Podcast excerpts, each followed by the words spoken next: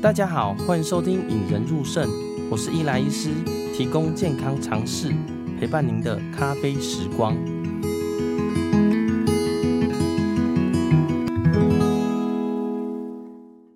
今天呢，很特别啦，又邀请到我的好朋友，也是以前打球的好麻吉，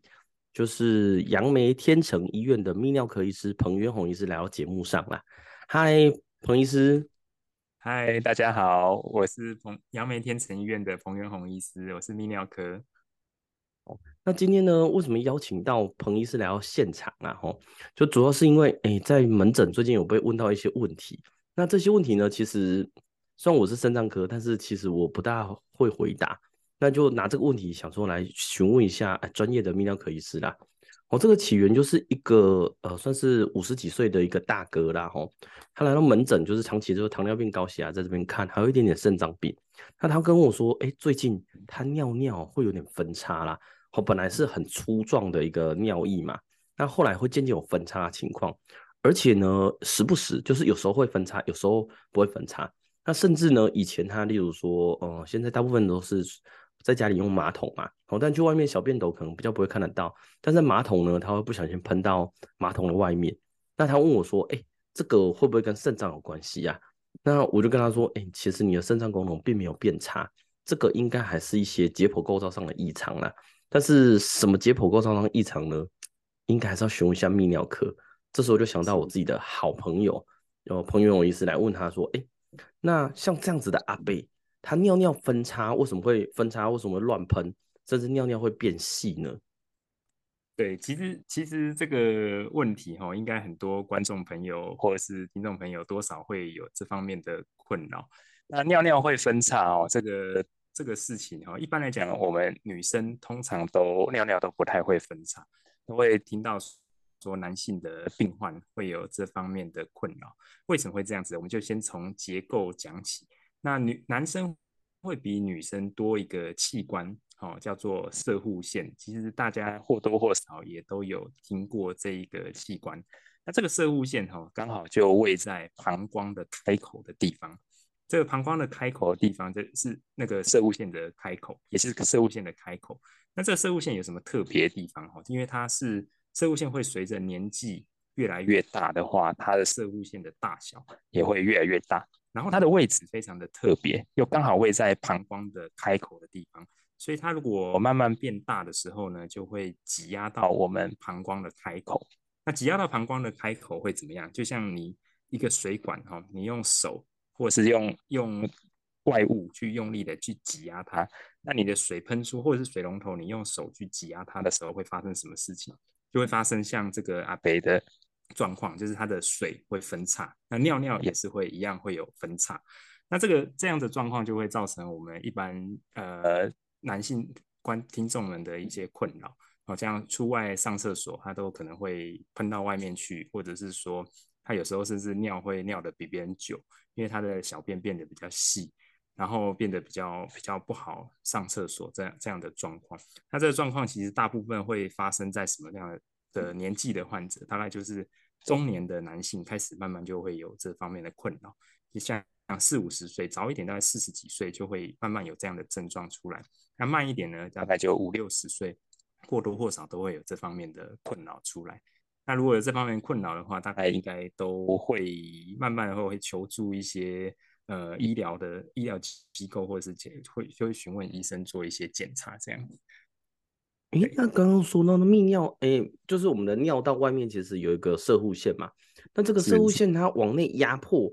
一般不、嗯、像我们一般拿水管好了，我就压迫它，其实是会变细。但是，例如说像这个呃这个大哥，它是整个完全分叉，是因为它的那个水管是中间被压住，所以才分两叉，是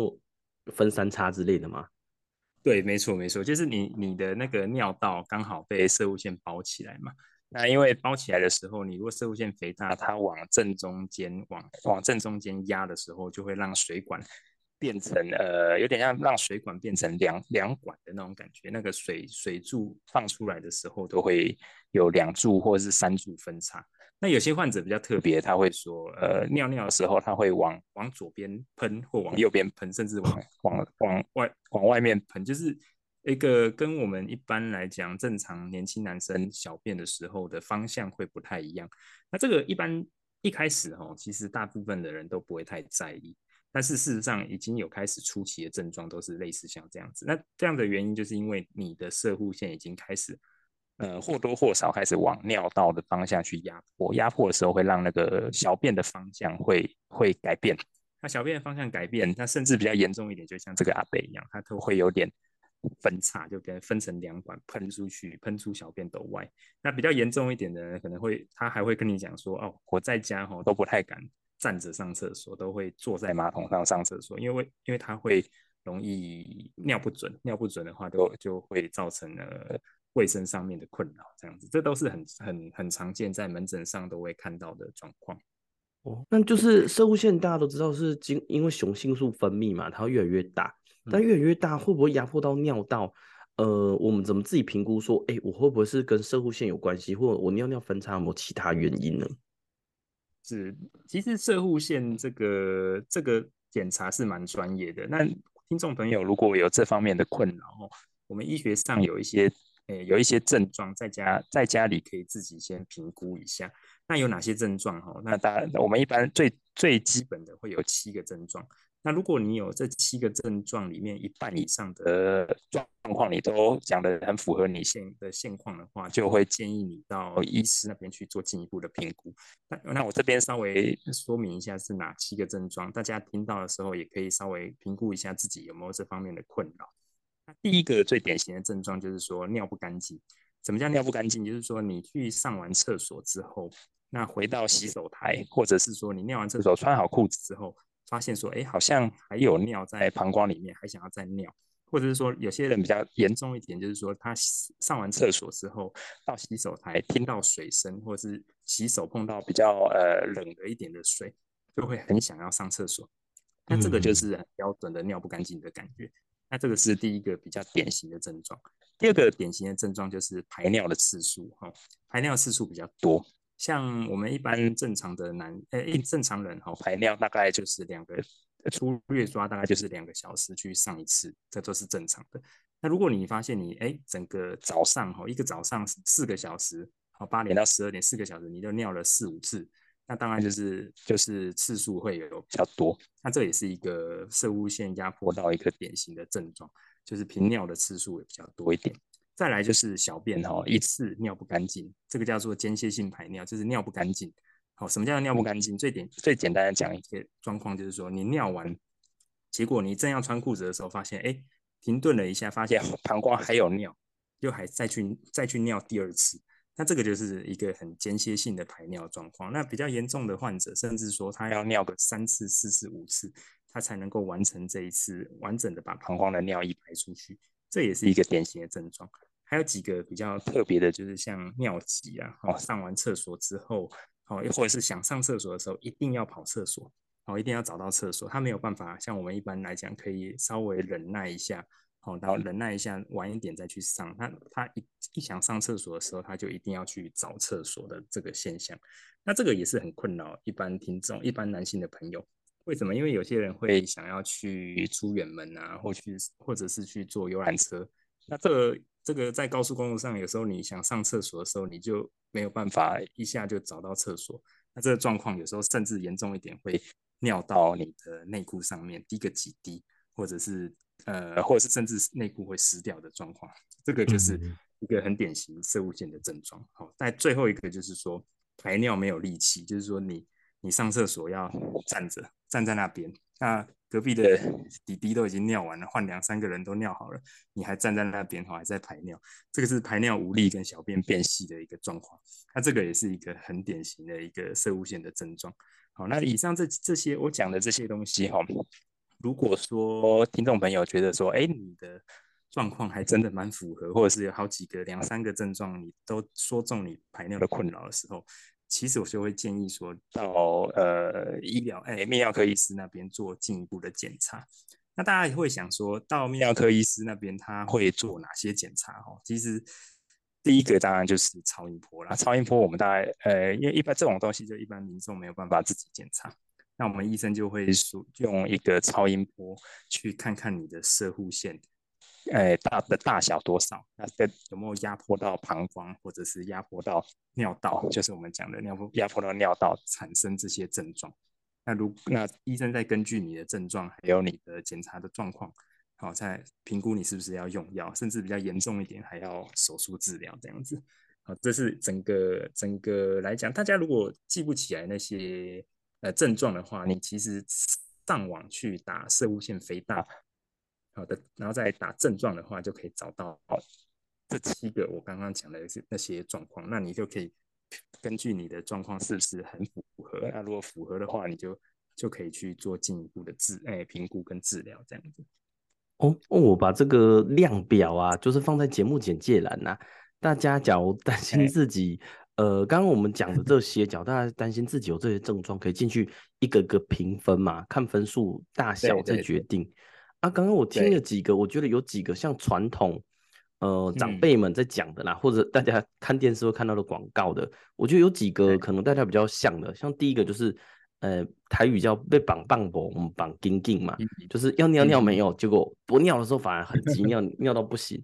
啊，第二个就是大家听到的捧公婆啦，就是哎、欸，真的觉得好像尿起来很没力，甚至你要去肚子用力、屁股用力才能把它尿出来。那第三个就是呃低尿还是讲挂没棒开了棒流啦，就是半夜一直夜尿。我觉得假如这三个比较明显的，好被绑棒绑绑紧紧膀胱波澜，或许挂没开来棒流。我觉得这个是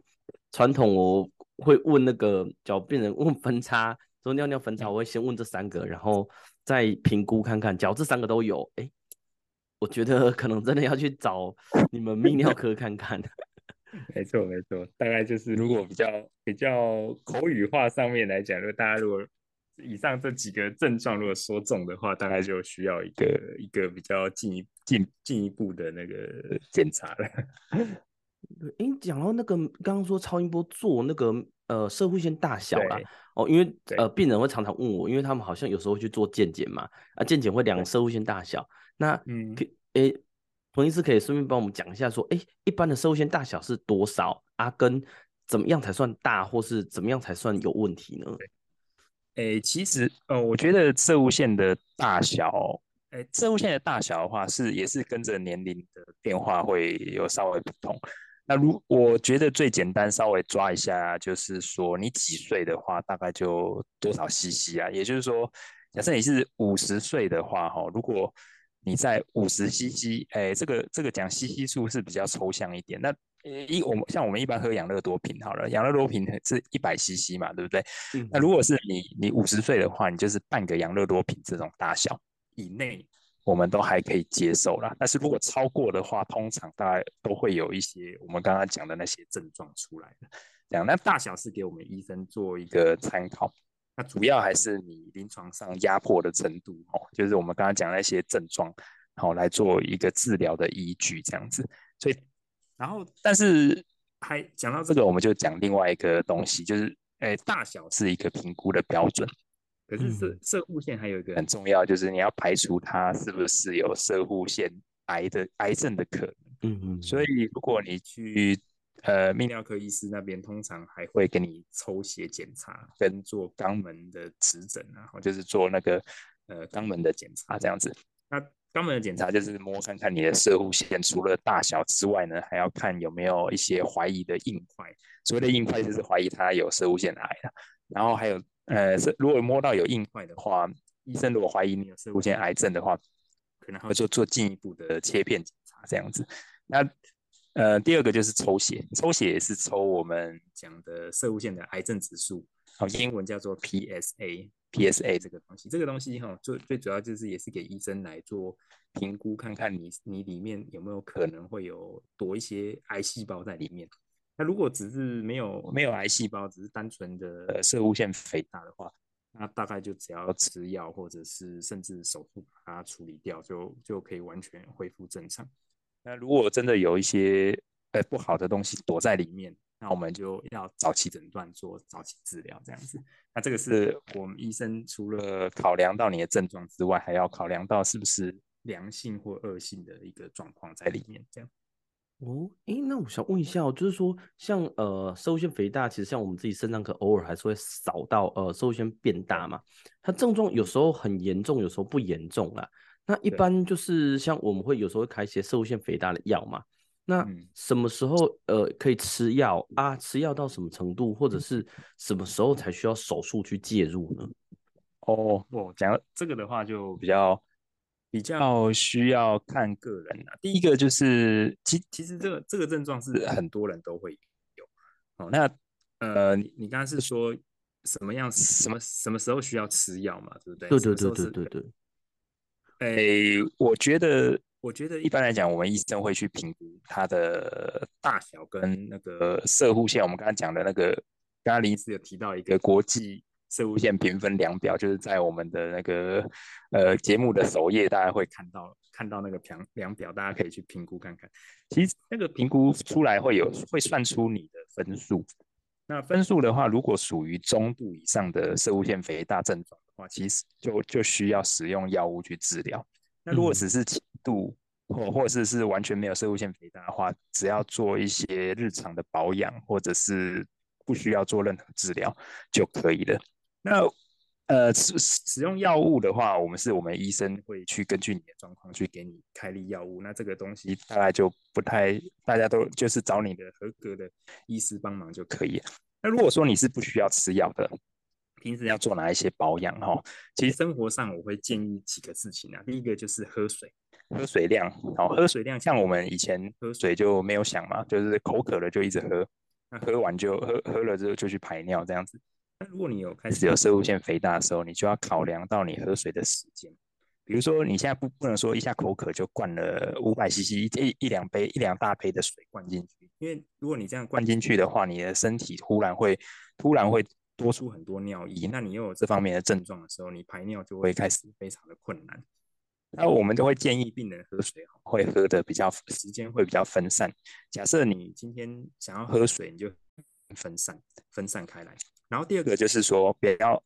第二个就是说，你喝水的时间，晚上八点到睡前尽量就少喝水。为什么？因为晚上八点喝开始喝水的话，那就会变成说，在睡觉睡觉之后产生尿意，会产生夜尿的症状。那你把喝水时间往前移，好，那喝水量不变，可是喝水的时间往前移的话，你这些症状就会改善。这就是从喝水的时间还有时间去控制。第二个，如果你真的要吃一些保养品，或者是吃一些食物的话，研究上显示是说番茄，番茄大家应该有听过一些茄红素这些东西。那茄红素它本身是具有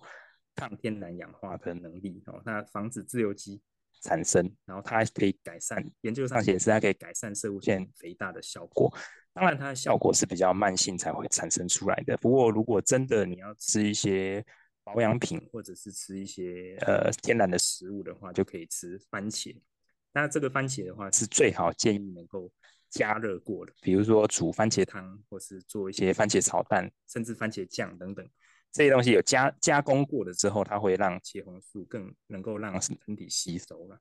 那最后当然就是说，如果你你的那个摄护腺保养的话，最重要的还是运动。其实运动就可以促进血液循环，也可以帮助摄护腺症状改善。那从喝水的时间，然后吃番茄啊，或者是运动等等，都可以在生活上去改善你的摄护腺的状况。这样子。哦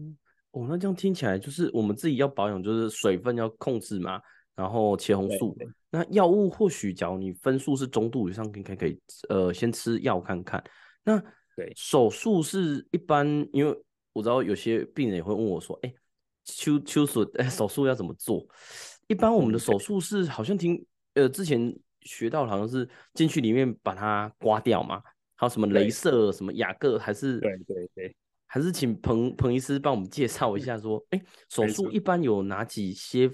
就是呃也会获得哪些好处？那他们怎么做？有没有一些副作用呢？”对，没错，手术的话是最最后的手段，就是说，哎，如果从比较口语化上来讲的话，就像你你水管被被外面呃被东西堵塞，水管被不通嘛，被东西压迫住的时候呢，一般来我们如果用投药的方法，就是速度可以症状控制，那但是药效跟速度会比较慢一点。那最直接的方法就是伸一个东西进去，把阻塞的地方把它处理干净，就把它弄通，这样子把水管弄通。简单讲一点，就是把水管弄通。那要把水管弄通的话，哦，就是尿道要要畅通的话，有目前像林医师讲的，以前的传统的电刀跟后来发展出来的镭射这两种器械。那如果是传统的电刀，它有什么样的好处跟坏处？哈，它其实好处的话，大概就是说，第一个很直接就把射物线刮出，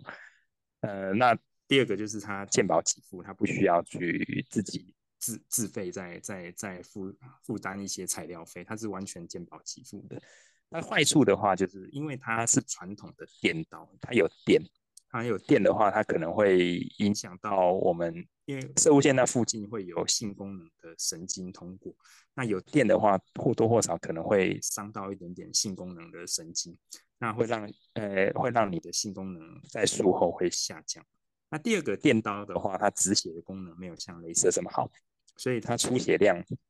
跟恢复哎住院的时间还有恢复期都会比镭射来的稍微再久一些些。哦，那镭射的 好处就是刚好我们讲的传统电刀的一个坏处，去弥补这一方面的不足。那为什么会可以？你知道，因为它镭射是属于比较高功率的镭射，像我们电刀的话，电刀做哎处理射物线的时候，通常就是切割的时候，切割完之后，它要做一个止血的动作，然后再去做下一个切割的动作。那镭射的话，刚好就就因为因为高功率镭射，它在切割的同时。间都可以止血，它的出血量会比传统电刀来的少很多。第二个，因为它是镭射，它不是电刀，它不会影响到性功能，所以它好处就是刚好就是它的刚刚好就是弥补传统传统手术的不足，就是可以让让让它那个出血量降低，然后性功能的伤害降到最低这样子，然后恢复的恢复期跟住院的时间也。也是刚好，但会比传统的电刀电刀的手术来讲是来的快很多。那它的坏处呢，就是呃，因为这个东西是健保不给付，所以你必须要自己再多付一些材料费这样子。那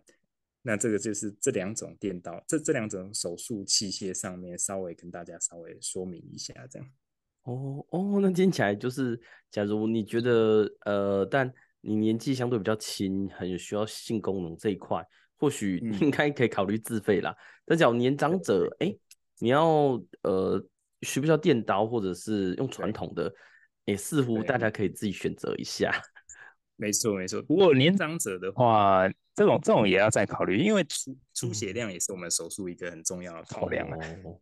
我、哦、像年长者很多哦，有高血压，或者是像洗肾患者，他本身。有服用一些抗凝血剂啊、阿司匹林之类的药物的话，有那种这种都会比较容易会出血，所以这种我们会建议，如果经济上还可以的话，我会建议说用镭射，因为镭射几乎基本上不太会出血。嗯、那用传统电脑的话，它出血量就会就会比较高一些些。那如果年轻的，当然他性很很在意性功能的话，那一般来讲还是会也是建议用镭射的。那传统的话，如果说你你没有使用一些抗凝血剂，那身体整体来讲还不错，那当然你就可以用传统的手术，好，那会效果也是还不错这样子。哦，哦，这我就让我了解到了，因为每次病人都会问我说，哎、嗯，摄护腺，因为有时候我们会转到泌尿科嘛，然后泌尿科这病人会询问我，但是其实实际上，哎，怎么开刀我也不知道，我也没办法给他太太好的建议啦。那今天这样以后，我就可以跟病人 讲一些简单的看法。是是，就是粗略上来讲是这样子去考量啊。那如那当然，个人家家里还有保险啊，还有还有一些呃考量上面，就就是跟病人好好做一下沟通，那他他们做出让他们做出他对他们来讲最好的选择，这样。嗯，那之前是像我有一个病人，就是他这样子呃说他尿。变细了，不过他脚是蛮年轻的，嗯、例如说他三四十岁，嗯、那这样除了射护腺肥，因为呃比较年轻，射护腺肥大机会比较小，在射护腺肥大以外，还有没有什么比较容易看到的问题呢？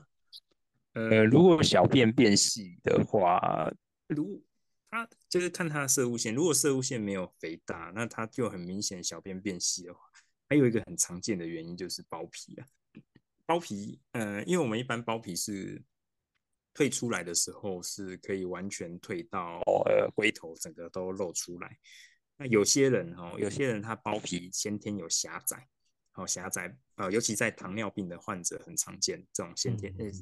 这种狭窄的状况。这种狭窄的状况就是说，它压它也是尿道被压迫，只是说压它压迫的地方不是在摄护腺压迫，而是在尿道出来的地方，在包皮的前端。好，它因为狭窄的关系，让它出口变小。那出口变小之后，就一样相对就很像是也是被压迫，那整个小便就会变细，然后甚至会也是会有分叉，或者说小便方向改变这这方面的问题。这个就是呃，如果就就医的时候，病那个医师会。做一下泌尿科医师可能会帮你做一下包皮的检查，看看你的包皮是不是有狭窄的问题啊。那然后如果你本身有糖尿病的话，你就是更要小心这部分的问题。这样这也是一个很常见的状况。那这部分大概都会建议会割包皮就可以解决了。这样大家应该有听过割包皮，对，割包皮对。哎，那问一下，就是呃，像有些病人就是像我们有时候会帮病人放尿管嘛。那我在退退包皮的时候是退不到环以下嘛？就是几乎只能前面就我知道包茎就是我连打开都没办法打开嘛。那假如是包皮狭窄，是几乎退一点点就卡住了，还是说它可以怎么就是会觉得整个很卡死嘛？嗯，对，在呃一般如果包茎的话，只要没办法完全退到。龟头下面的话就转就叫包茎的，包茎有有严重跟轻微的分别嘛？那其实比较严重的患者就是他有时候整个开口都只剩下一个针，像像针一样，或者是说或者是说像比较很很细啊，像笔芯一样这么细这样子，他尿都是用滴的，或者是说用喷的喷出来的状况。那如果你真的哦，真的。没，呃，尿尿的时候你可以注意一下，是不是很严重的包茎？如果很严重的包茎，会有一个现象，就是你一开始小便的时候，包皮会先膨胀，好像气球一样膨起来，膨起来之后再，然后气球就像水球一样，再再膨起来之后再消下去，这样子。那如果你有这方这个状况的话，就算是比较严重的包茎，就应该要介入治疗了。那比较特别就是说，像。包茎的患者为什么没办法推到后面来？因为他推到一半的时候，他的包皮就会有点撑撕裂的那种感觉。哦，甚至比较严重的人都会半夜的时候，我们男生有时候半夜会勃起嘛，勃起的时候他就会把包皮撑到裂开来，这样子比较严，然后会流血。那这个现这个现象也是属于比较严重包茎的一个现象，这样子，他他会撑，他会把那个包茎的那个环，哦那个前面的比较狭窄的包皮。会比较会把它撑到裂开来，这样子严重时候会流血的现象。哎、哦，那刚刚有这种像包皮狭窄或包茎的状况之下，哎，一般的手术，以前、嗯、以前我还记得跟跟听众大家讲了一些小故事，因为我以前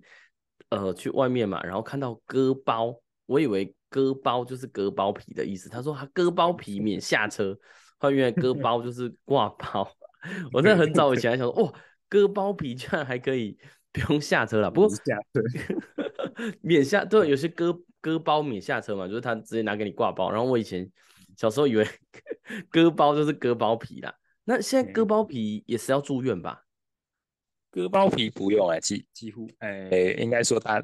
全部都，都是门诊手术，都门诊手术就就处理完了这样子。而且如果是只有小孩子需要需要全身麻醉，那大部分呃，只要是小学六年级以上，如果可以控制的话，割包皮几几乎都是半身，哎，不是半身麻醉，那个局部麻醉就可以完成了。所以割完就回家，也算是很方便的一个小手术，就是了。哦，哎，以前讲到割包皮，我就想到以前有个新闻，好像说什么不小心画太深。那一般割包皮的割法是有什么新的，或是以前的割法是怎么割吗？哦，割包皮的割法，其实呃，割包皮应该算是非常成熟的一个手术啦，所以这个手术来讲，并发症不高，一一般来讲不会说割太深或是怎么样。那比较特别的就是说，现在最近几年有多了一个包皮吻合器，哎，简传统我们叫叫包皮枪，哎，俗称叫包皮枪啦，因为它的吻合器长得很像那个一把手枪这样子，所以我们都把它叫做包皮枪手术。那它跟传统的差在哪里？哈，其实都差不多，但是差在一个吻合器，那一个叫吻合器嘛，哈，吻合器就是说，呃，讲白话一点就是就是我们以前割包皮的时候，割完之后，用医生用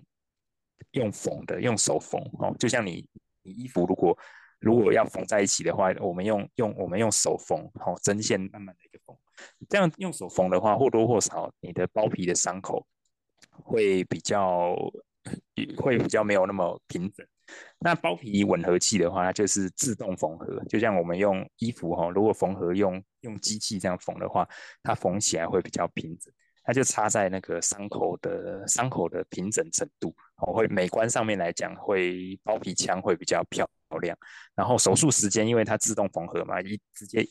吻合起来就割完了。那手术的时间也是包皮枪比较快一点点。那传统手术会稍微慢一点点。那不过麻醉上面来讲，两个都是用局部麻醉就可以完成那。所以整体来讲，我是觉得只有差在美观上面，还有手术时间会比较快一点这样子的差别。那不过有些患者就是很在意他的伤口的平整程度，那就当然就是可以选择包皮枪手术了。